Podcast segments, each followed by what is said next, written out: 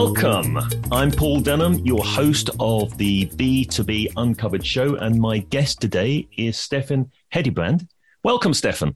Thank you, Paul, and uh, pretty well uh, pronounced uh, pronunciation of, uh, of a Danish name. I've been practicing all evening. um, Steffen is the CMO and co-founder of Dreamdata, a B2B revenue attribution platform which provides great insights into the B2B customer journey. Now, that is a hot topic, and that's what we're central really to our discussion today how to unlock the B2B buying group journeys to drive revenue faster. So let's dive straight in. Steffen, why have customer journeys in B2B gotten so complex? What are your thoughts on that? Good question. Uh, perhaps they've always been complex, but we we just used to like think about it as something that one sales guy do, or yeah. you know, like that sales guy would be the one hunting for the leads, then you know, having meetings on meetings, flying, playing golf, going to conferences, yeah. etc. But through like um, like digital digitalization, digital maturity, etc., we've started to become more and more aware about if things generate digital touches, then we're also able to measure it. Uh, and then starting out with Google Analytics almost 20 years ago now, at least the consumer journey digitally was relatively easy to understand. like you click an ad, you arrive at a website, you pay for whatever you bought, and then you can see in your e-commerce web shop you've sold something. Um, mm-hmm. This more and more B2Bs are becoming uh, hungry, ambitious to get.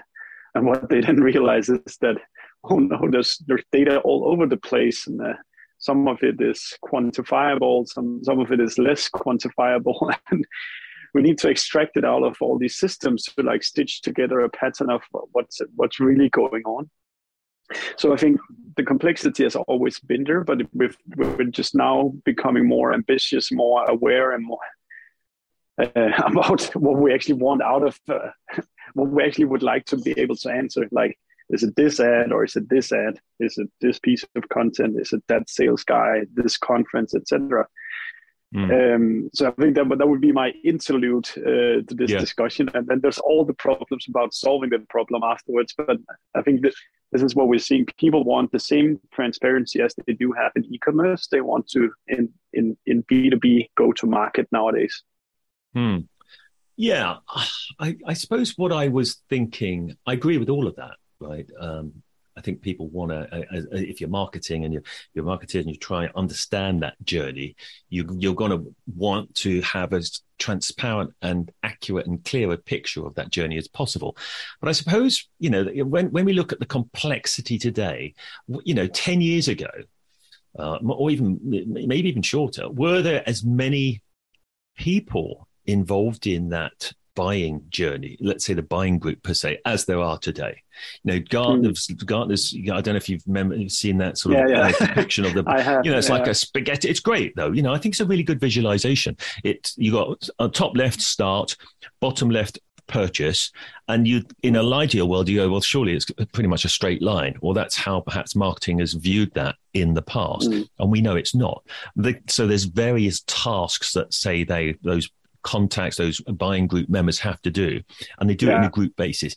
And then you've got the various tasks, and then you've got wow, it's like backwards, forwards. Um, I'll have a chat to you, Steffen. We'll get, you know, we'll have a little chat. A bit of, uh, I need to maybe to get some uh, validation from you. We need to gain some consensus of finance, etc.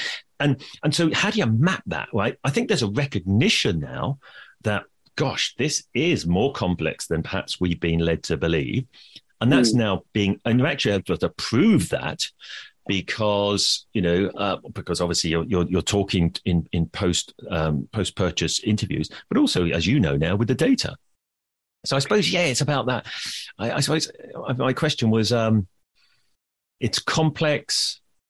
Is there a particular reason for that, or is it? And, and does the reason also, I suppose, is the fact that it's a there's so much content out there that actually most people are not talking to vendors until very late on in the journey. I think that's a good observation, Paul. And you know, a little bit what I said in the beginning, like back in the day, the salesperson would be like the gateway uh, inflection point of, of mm. most things. Whereas now, you know, with the internet, we we as consumers, buyers of things, we're just so used to there being so many resources out there. It could be your conferences, it could be podcasts, it could be you know LinkedIn review platforms. You get the ads pushed in front of you, etc. So, I, I think it, it's right, Paul, that one of the complex things is that you know you don't hear about the buying journey before people are starting to like be ready to buy because they've done their their homework before they come to you nowadays exactly and and so so you've got that issue i.e there's a there's the and also let's not let's not forget about the dark social where actually mm. no one can track really what's going on there. They might be talking in private Slack groups or, or, or community groups like B2B trenches, etc., etc. But mm. we'll put that aside to a moment. Let's let's look at yes, the the, the vendors unlikely to have a, a, a, solid idea of what's going until quite further, quite far along into the buying journey, and then yeah. you've got you know the, the the actual. This is a it's not a single buyer, is it? It's a it's no. when we're looking at we're looking at an account really, yeah. um, as opposed um, to patch a, a, you know signals just from one person. What's what's your thoughts on that, and and how do, how, do, so, how as a marketeer so can we solve that? A, we, we have quite strong data on how many stakeholders is involved uh, at Dreamdata, both for ourselves and for our customers. So we, you know, we we integrate with the CRM system and we look at who which accounts have won and we can count the average amount of stakeholders on the account uh, when people sell. Uh, for us, there's an average of five people uh, on the account at the point of time when we sell. Mm-hmm. Um, I think we're on the higher side because we're a product that you can try before you sign a contract. So you naturally you invite your colleagues to to mm-hmm. check this out before we sign. Um, but I think like you just need to think about B2Bs are buying as a team uh, and as a, as a buying committee always. So you might have a product for the marketer, but the marketer might have, you know, an IT data guy that he needs approval from. He needs his manager to approve it, and he might also need the CFO to sign the contract or something like that. So that means that the committee of people that you need to to convince, you also need to cater to all of them. So on your website you need to have information available that that is valuable for all these people. It security like what's the business rationale here? What is the marketing problem we we solve for and, and so forth. So the fact that things are so complicated or no no uh, there's it's so stakeholder rich means that you also need to uh, need to adjust your tactics for how to you know succeed with customer journeys to these people that's a big challenge, isn't it? You know, I mean, if you if you tick all the boxes of what you've just described, for a lot of organisations, that is going to be quite a big a big ask with limited resource. Yeah. I mean, obviously, with the big enterprises, uh, you could, they can still screw it up, yeah, right? Yeah, they just because yeah. they're, they're just running down the, a, a dead a, a, you know a dead end. But you know, there are a lot of organisations that are doing this really well. And as you said, understanding within a buying group the different personas and the different informational needs that those people have. Yeah. If you're just talking to one of those, that's i.e. one persona, or your content is talking to one persona. That's mm. going to leave you tricky because obviously let's say it was a, a, security person who has an interest in your product because they need to be able to, you know, lift up the bonnet and understand what the risk was or, or, or, how secure it was, etc. They need to be able to say, well, bring in, you know, the C-suite um, and, and other user and other lines of business but but just passing them or to, or the same story to them is not necessarily going to tick the box that they have to because everybody's got to have some sort of interest in this and it's yeah. and, and it's like a venn diagram isn't it if you took you took you know a typical venn diagram three circles where if there was three people in the buying group they've all mm. got their self interest in why they why this particular service product is going yeah. to be of use to them but but the where they overlap and you've got that the, the, the, you know the where a Venn diagram typically has the common common area. Your content surely has to be able to resonate and speak to each of those separate entities without over confusing. And, and, this was an interesting point, Steffen, that came up recently. Is that actually, I think Gartner brought it up, is that over personalization about particular buying um, personas without realizing that actually they need to communicate that to their other personas ha- can actually slow down the buying buying journey. Hmm.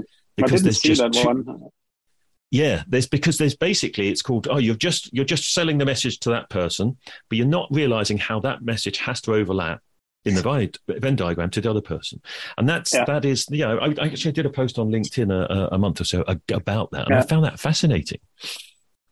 So we've got yeah, this complexity. uh... We know it's a we know it's a um, we know it's a buying group um, rather than a single individual.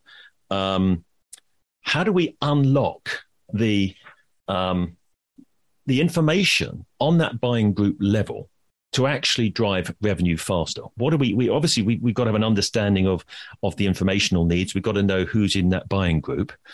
But how does a marketeer take all that and go, well, actually, I'm, yeah, this is all fantastic, but I'm now accountable for revenue. I have to be able to show that what we're yeah. doing as marketeers is adding to the bottom line.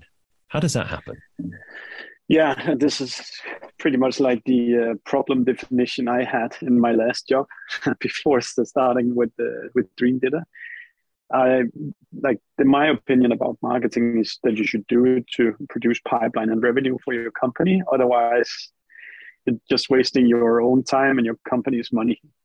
And but the fact is that I would say 19 out of 20 marketers do not have abilities to write code or you know come up with it something that is anywhere near a solution to this problem because it's very complex mm-hmm. The, the benchmarks we put out a couple of months back said that the average journey would be 192 days had 32 sessions and more than two uh, more than two uh, users per account that is one like an average and hold on, hold on. That's that... interesting. Let, let me just drill down into that, Steffen. So, so let me just get it. So 192 days. Are we talking specifically about your your product service, or is this generally in the market that you've? you've this is uh, from uh, it's real data from accounts on our uh, using our product. Really? But what we're the, the the journey we are describing here is is from the first touch on an account until you win it what you typically get if you ask one of your customers or you know people in your network when about what is how long is your customer journey they'll tell you from the point of time that that contact hit crm system and then report on how long does it take from they hit the crm system right. until you buy. Yeah. What we're seeing, what we can see in the data is that the unknown time the research phase tends to be 1x or 1.5x of the identified time. So given the numbers just related to that 192 days then they spent 90 days where you actually know who they are and then 90 days up front of that just researching you know you know getting exposed to ads reading content looking at review websites etc wow okay so that's really interesting so you, you, what you're saying is that the research element of it can be 1 to 1.5 times as long as the normal identified time from the point it normally goes into a CRM. Yes. Wow. And did that surprise uh, you, or did that surprise you, or uh, not? It actually surprised me that it was that long across. Like um, it's it it's hundreds of accounts data, so it's not just like one particular company with a long journey. Yeah. And I think it, it, this it, this matters immensely for a bunch of reasons. But you know, first of all, if you want to add more pipeline, then in average, it's too late this year, though there's still uh, three and a half months left of the year. So it means when when you're planning your budgets, you actually need to start a lot. You need to plant those seeds a lot earlier than you think for the salespeople to able be able to harvest the revenue from it later on. It also means that when you're trying to understand whether something is, you know, a certain growth activity or marketing activity is good or bad, you cannot draw up the conclusions after, you know, a month or maybe even two months. Uh, you need to at least then you need to have some proxy metrics for what you think will become uh, revenue yeah. later on. Uh, and you know, this also is like you need to go on an educational path within your company. mm-hmm. Mm-hmm. Our journey is not the time we know from the CRM system; it's twice that. And this means X, Y, Z for how we we are we are to go about things. Uh, yeah, no, got it. In terms of those, the, the, that that number, the one nine two. Um, did you also look at the value of the deals? Is there a spectrum in terms of you know from ten thousand bucks to whatever that that because obviously generally speaking, the lower mm-hmm. value is gonna is gonna be a faster buying journey than yeah. a more expensive because more people are going to be involved. There's going to be more ticks and boxes, etc., etc. Any uh, yeah. what, any insight onto that? Yeah, so there's uh, first of all, there's not enough data here to be like scientifically like yep. rock solid. Mm-hmm. We could see different. We did see differences in countries, industries, or for example, entry channels. So, if they came from a review review platform, uh, they tended to convert to sales a lot faster. Whereas if they came from like social channel, where they've maybe just been exposed from a LinkedIn post and then they kind of start to pay an interest, but you know they're still far from being ready to buy anything. That channel was a lot longer, so there was definitely different sorts of granularity, but, but we, uh, there's not enough data for me to like statistically really sure. bang on, bang on okay. it. But it, yeah. I totally okay. buy it that the, the bigger the value, probably also the more research mm. time will will go into. Mm. Okay, so all right, so we got so we understand that there's a there's a um, or from the data you, you're you're you're able to surmise the the the pre sort of the research phase where maybe there isn't the transparency. In fact, we know there isn't the transparency to the vendor. That's one to one and a half times. How do you actually understand the touch points during that research phase?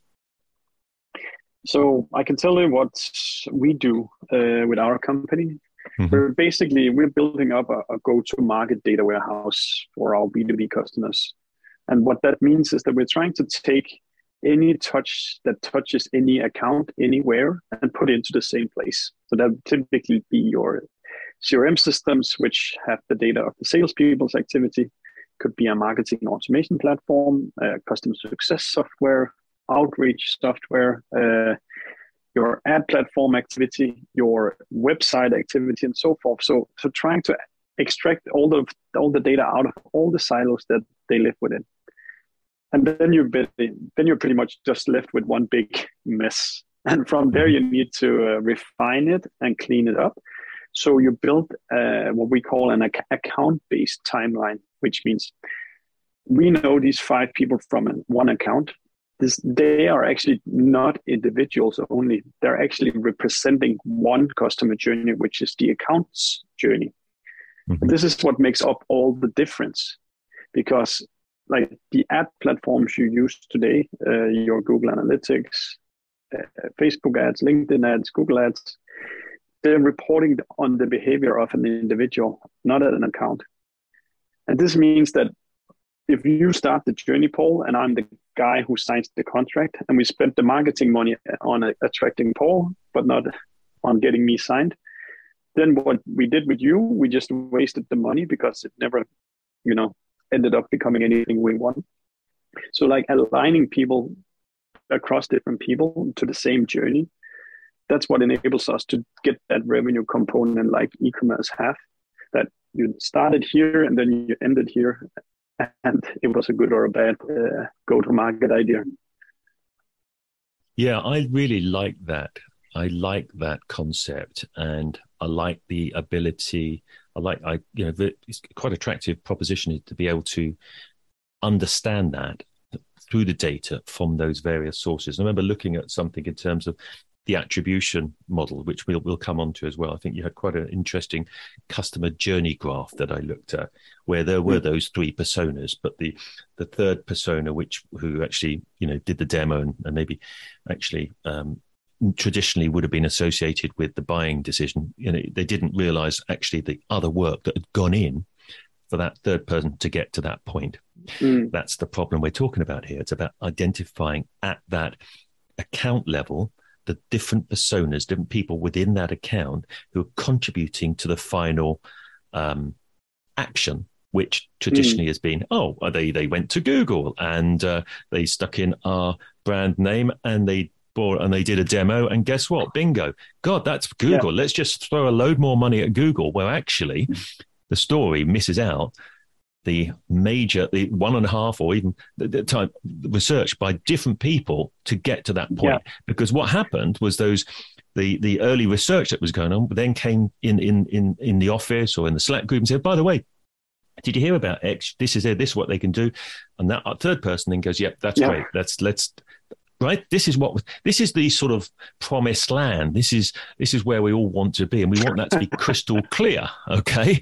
Yeah. you know and if you yeah. if you've got the magic potion to be able to deliver that then that people are going to listen to that because this is a problem that's got, not going away. Um, yeah and, fact, the, you know, like for the examples you've been giving there paul like if you're looking inside of the crm system they typically report on something they call the original source but the original source is only capturing the session when the conversion happens and not all the other sessions that went into research.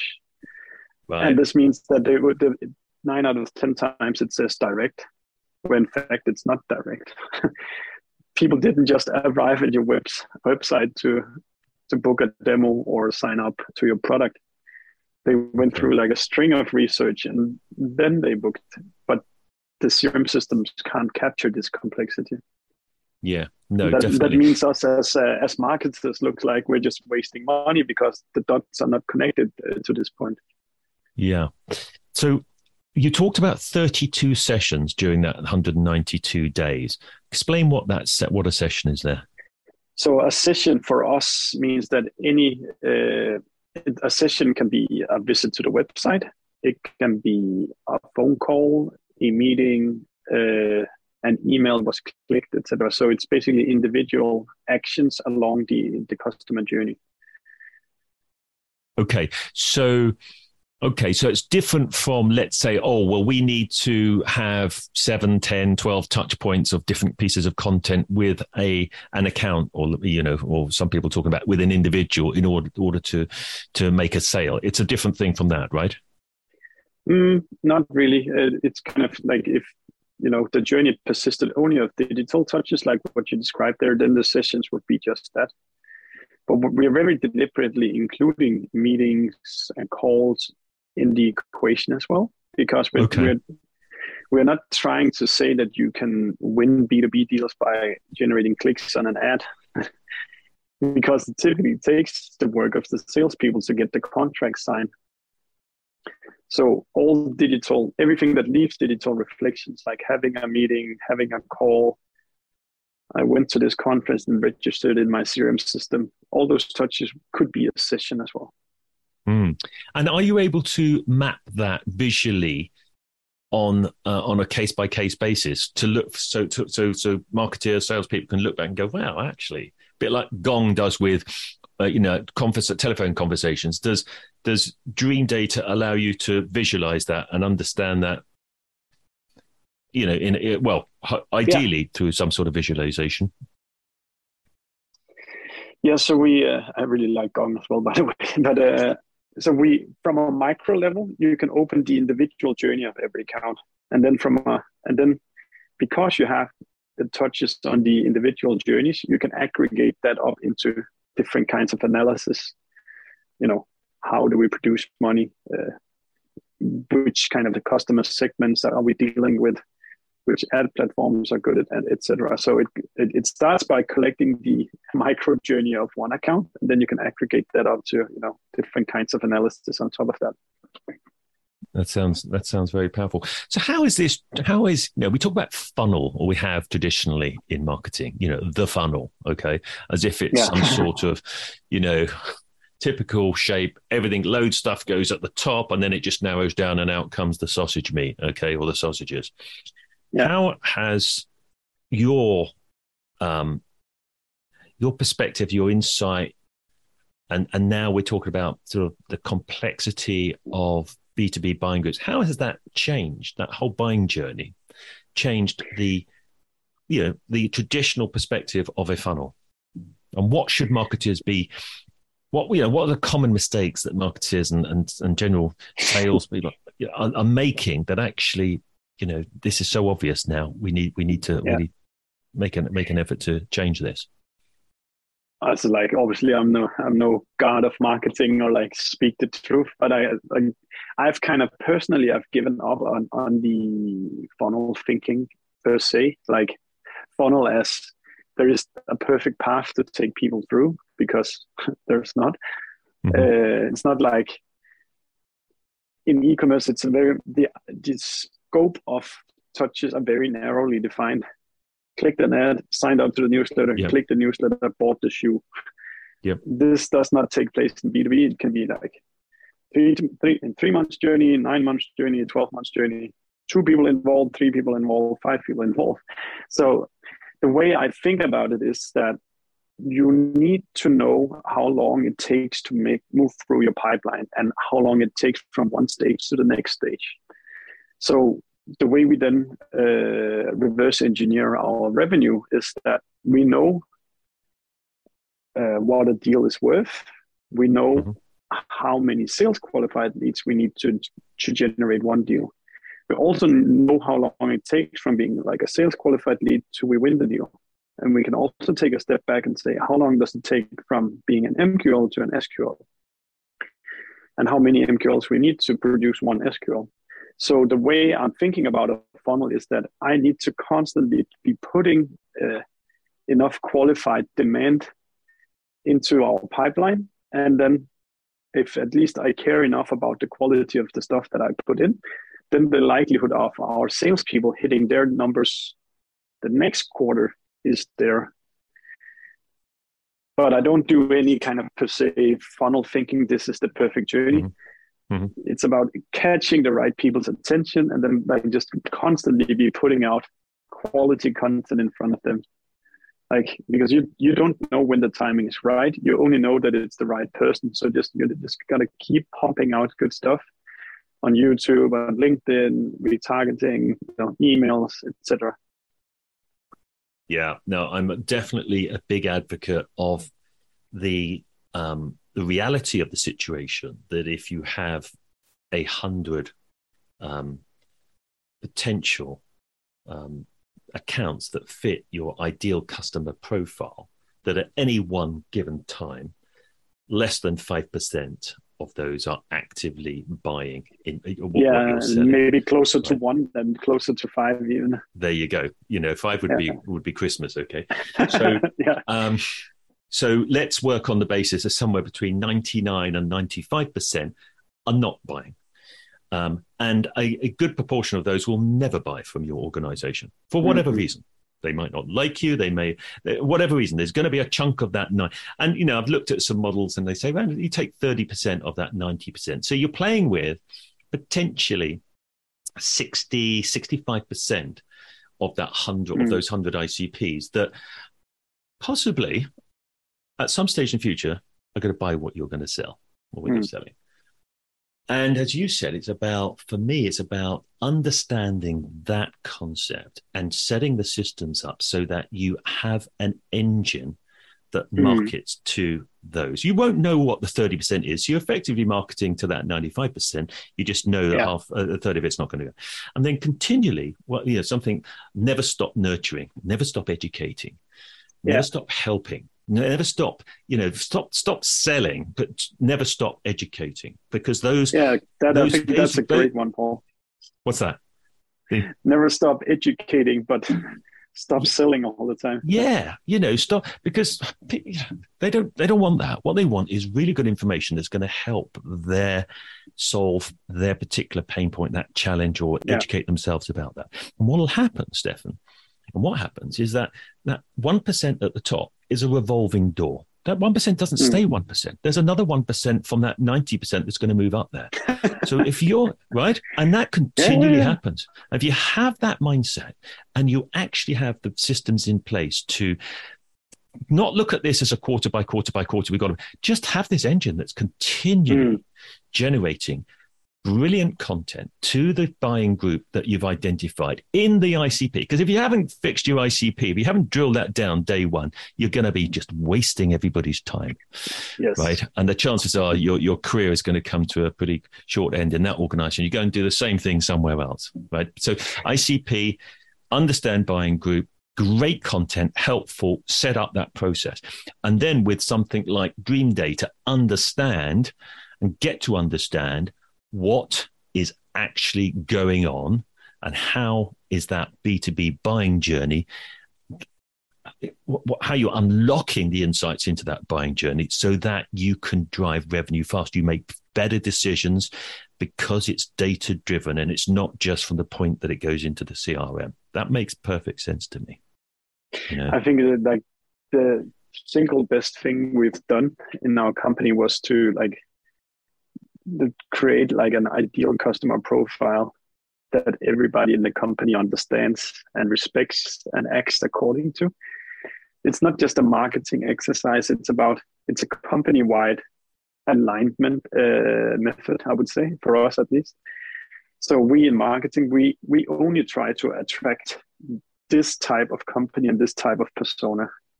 And the salespeople they're only allowed to spend their time on the same persona. And the product people, they whenever they have to decide on what features they build, they look at the ICP. All the requests that have come in is is this to fit our ICP? Because then all of the sudden, all of the employees start to pull in the same direction instead of having their own kind of sub projects here and there. You should be able to wake up at night and say, what I'm doing is still aligning towards the ideal customer profile that everybody in the company has agreed upon.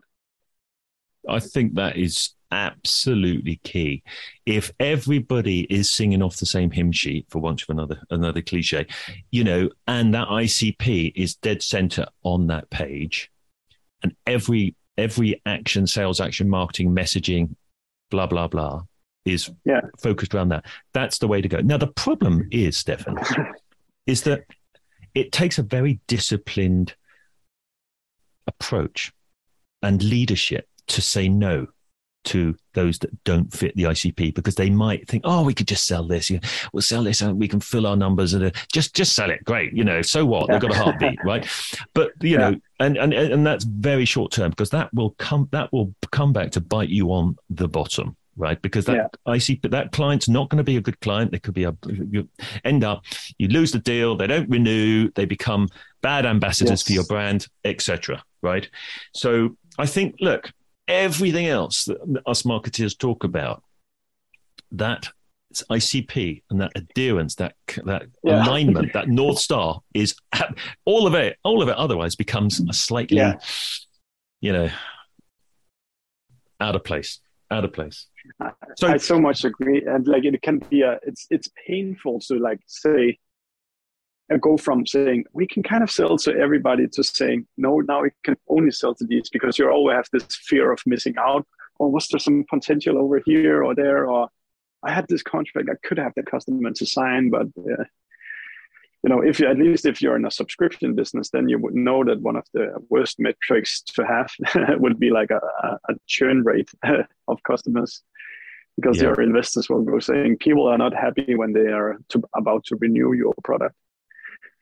So like yeah, it, but it, like you know, sometimes there's also the practical necessity of you need to fill the bank account. So okay, let's try and sell here and and like if you don't have any leads at all, sometimes you just have to be practical about it. By the north star should definitely be in place in terms of the the ICP. And just one trick uh, related related to this we started by defining an anti ICP. So, what is the antithesis to uh, who we want like to that. attract? Because it's sometimes it's easier to say who it's not rather than who it is. Yep. So by doing that, you kind of you at least you get a like you get a ballpark of of what you're trying to do because it's definitely not those types of uh, of people.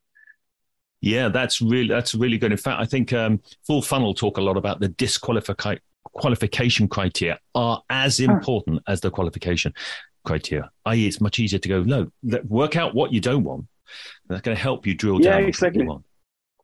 I like that. Excellent. Okay, so I'm going to a couple of quick fire questions here, Steffen. Um, Hit me. who are I don't know three people who've been most influential to you along your career? in my career. So I think uh, I think I did a LinkedIn post uh, a little while back about actually about it. But so I have one friend who has been running a, a couple of businesses, and he he really always says that you know it's always about sales, also for marketing. You know,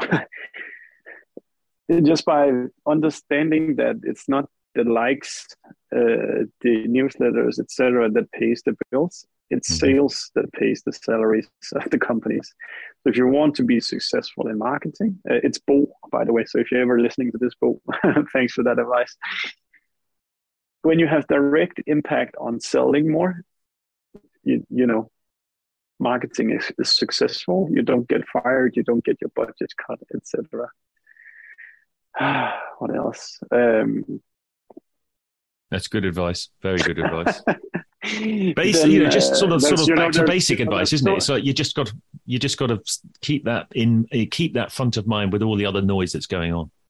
yeah, and then you know, there's always there's so many things that have impacted. Uh, I, I actually there's this like very like cheeky Walt Disney quote about if you can dream, it, you can do it, uh, which I've kind of hit me many times. Like, like start dreaming and start describing it what it is you want to achieve, and like you know, forget about all the limitations here of what you're you're trying to do.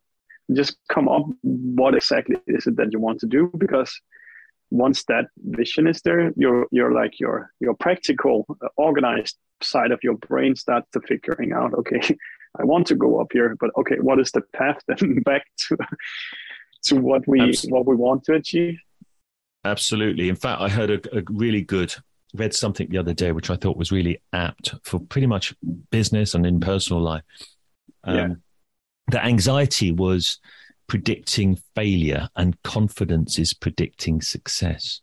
And the conversations we had, whether that's about the dream of where you want to take your business or in your personal Mm. life, these conversations we have, which, you know, tend to be on the, oh, I can't do this. I, you know, there's a hundred reasons why we can't do that. You start talking about, well, we actually, we can do this, or we talk about this vision and guess what? You'll work out the way to get there. That's such a valuable Yeah. takeaway there, right? Because that can be applied. I have a in- million in- more quotes I could give you. Oh yeah, and I love them because I think you know they help they help you sort of realign, right? When you're slightly going Mhm. off piste, let's get back on the piece. Some of these things do help you. Just yeah, great. I love them. A lot of value in those. Thanks for that. Okay, um, what parts of your job do you wish you could spend more time on, and what parts do you wish you could do less of? So what I like the best is just constantly digging uh, for more growth, running more experiments, trying, testing stuff, see if it works. Go back to the engine room, try more. So like the practical parts of doing marketing, I really really love that. Like, here's an idea. Let's go try do it. Let's look at the response. That's the best part. Uh, then as And a I love the word. I love the word experiments there, Steffen, Yeah. because we've got to treat these as experiments, right? Which are going to have some failures. you need that mindset of you know thomas edison mindset of you know you're going to fail 10,000 times before you get that light bulb to blink. So just be prepared for you know constantly test out stuff. A lot of it's not going to work. But when you do find something that works then like keep building upon that while you run experiments on the side.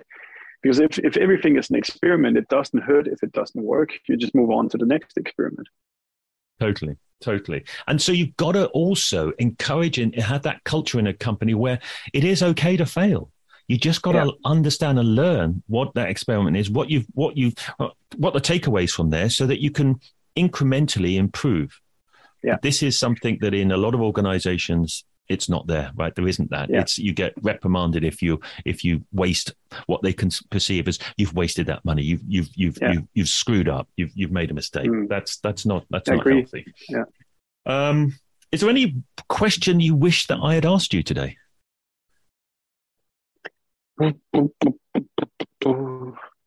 Hmm. Maybe uh, so the kind of why do we then need to understand this B2B customer journey? What is the purpose of, you know, reaching this enlightened state? Okay, Steffen, why do we need to understand this B2B journey and reach this enlightened state? Because then we know what works. Ah. and when we know what works as marketers, we can go and repeat it and we can skip the stuff that doesn't work. So if we constantly get rid of the stuff that doesn't work and move more resources into what do work, ads, content, video, whatever, like kind of the normal distribution of our, our activities keeps sliding to the right side. So in order to be successful, you need to know what worked in the past so you can do more of what works, what probably works in the future as well. Yeah, no, I mean, absolutely 100% agree with that. And, um, uh, you know, it comes down to um, being able to experiment and have the have the processes in place to understand what goes on, what went on in that experiment, so that you can then make adjustments to that and and make and, and that's the way you move forward, right? Uh, yeah, good. Okay. Any others? No, I think that happy with that. Okay, one. so signature question. Um, which I like to ask: What could marketers do um, to create more trust with buyers? Uh, I would say actually, so generate more reviews, build more social proof. You know, social proof. Mm. Go ask every customer if they want to give a review on the review platform that is relevant to your industry. So in software, it's Capterra and G2. Mm-hmm. If you're a local restaurant, maybe it's a Trustpilot or what's it called? The big one, anyway. But mm-hmm. you know, go ask your customers to submit reviews on the review platforms in your industry. So when somebody's considering whether to buy your product or not, they will write X restaurant review or software plus review. And then they can see a hundred other people who tried it out, explains how it works, and you then they will also trust you that it, signing a contract or buying your product will be a good experience. Yeah, that's great. That's a really good answer to that question because social proof is not only critical today, but it's going to become even more important in in future. Yeah because that's where we, we, we, we much rather listen to other people's experience rather than the vendor's claims. Okay, so you want to hear mm. it hmm. from the horse's mouth, as we say. Excellent, yeah, great. Anyone, okay. anyone Sorry, can anyone any, anyone can build a pretty website and put some fancy letters in there, there you but go. you cannot compete against like a hundred or a thousand positive reviews. Correct, definitely. Okay, so before we wrap up, would you tell um, our listeners where they can find out more about you and how to get in touch? So that would just be LinkedIn. So just Google, uh, Google my name on LinkedIn. right, type, type in my name in Google, and it's probably going to be the LinkedIn profile that's going to be on top. And happy to connect with any listener and answer any questions they might have. That's great. And it's uh, just for listeners, it's Steffen with double F E N and H E D E B R A N D T. So, yep, you can go search away in LinkedIn, stroke Google. Excellent. Thank you, Steffen. Thank you for your time, your insights, and sharing uh, your journey and, uh, and thank you to all our listeners. Have a fabulous day. And as we say here, never stop learning. We'll see you on the next episode. Thanks again for joining me on B2B Uncovered. If you liked this episode, then please hit the subscribe button. Want to go the full hog? Hey, yeah, I'd love a rating from you. Just tap the number of stars that you'd like to give us. As we're just getting going, that's going to help tremendously. Thank you.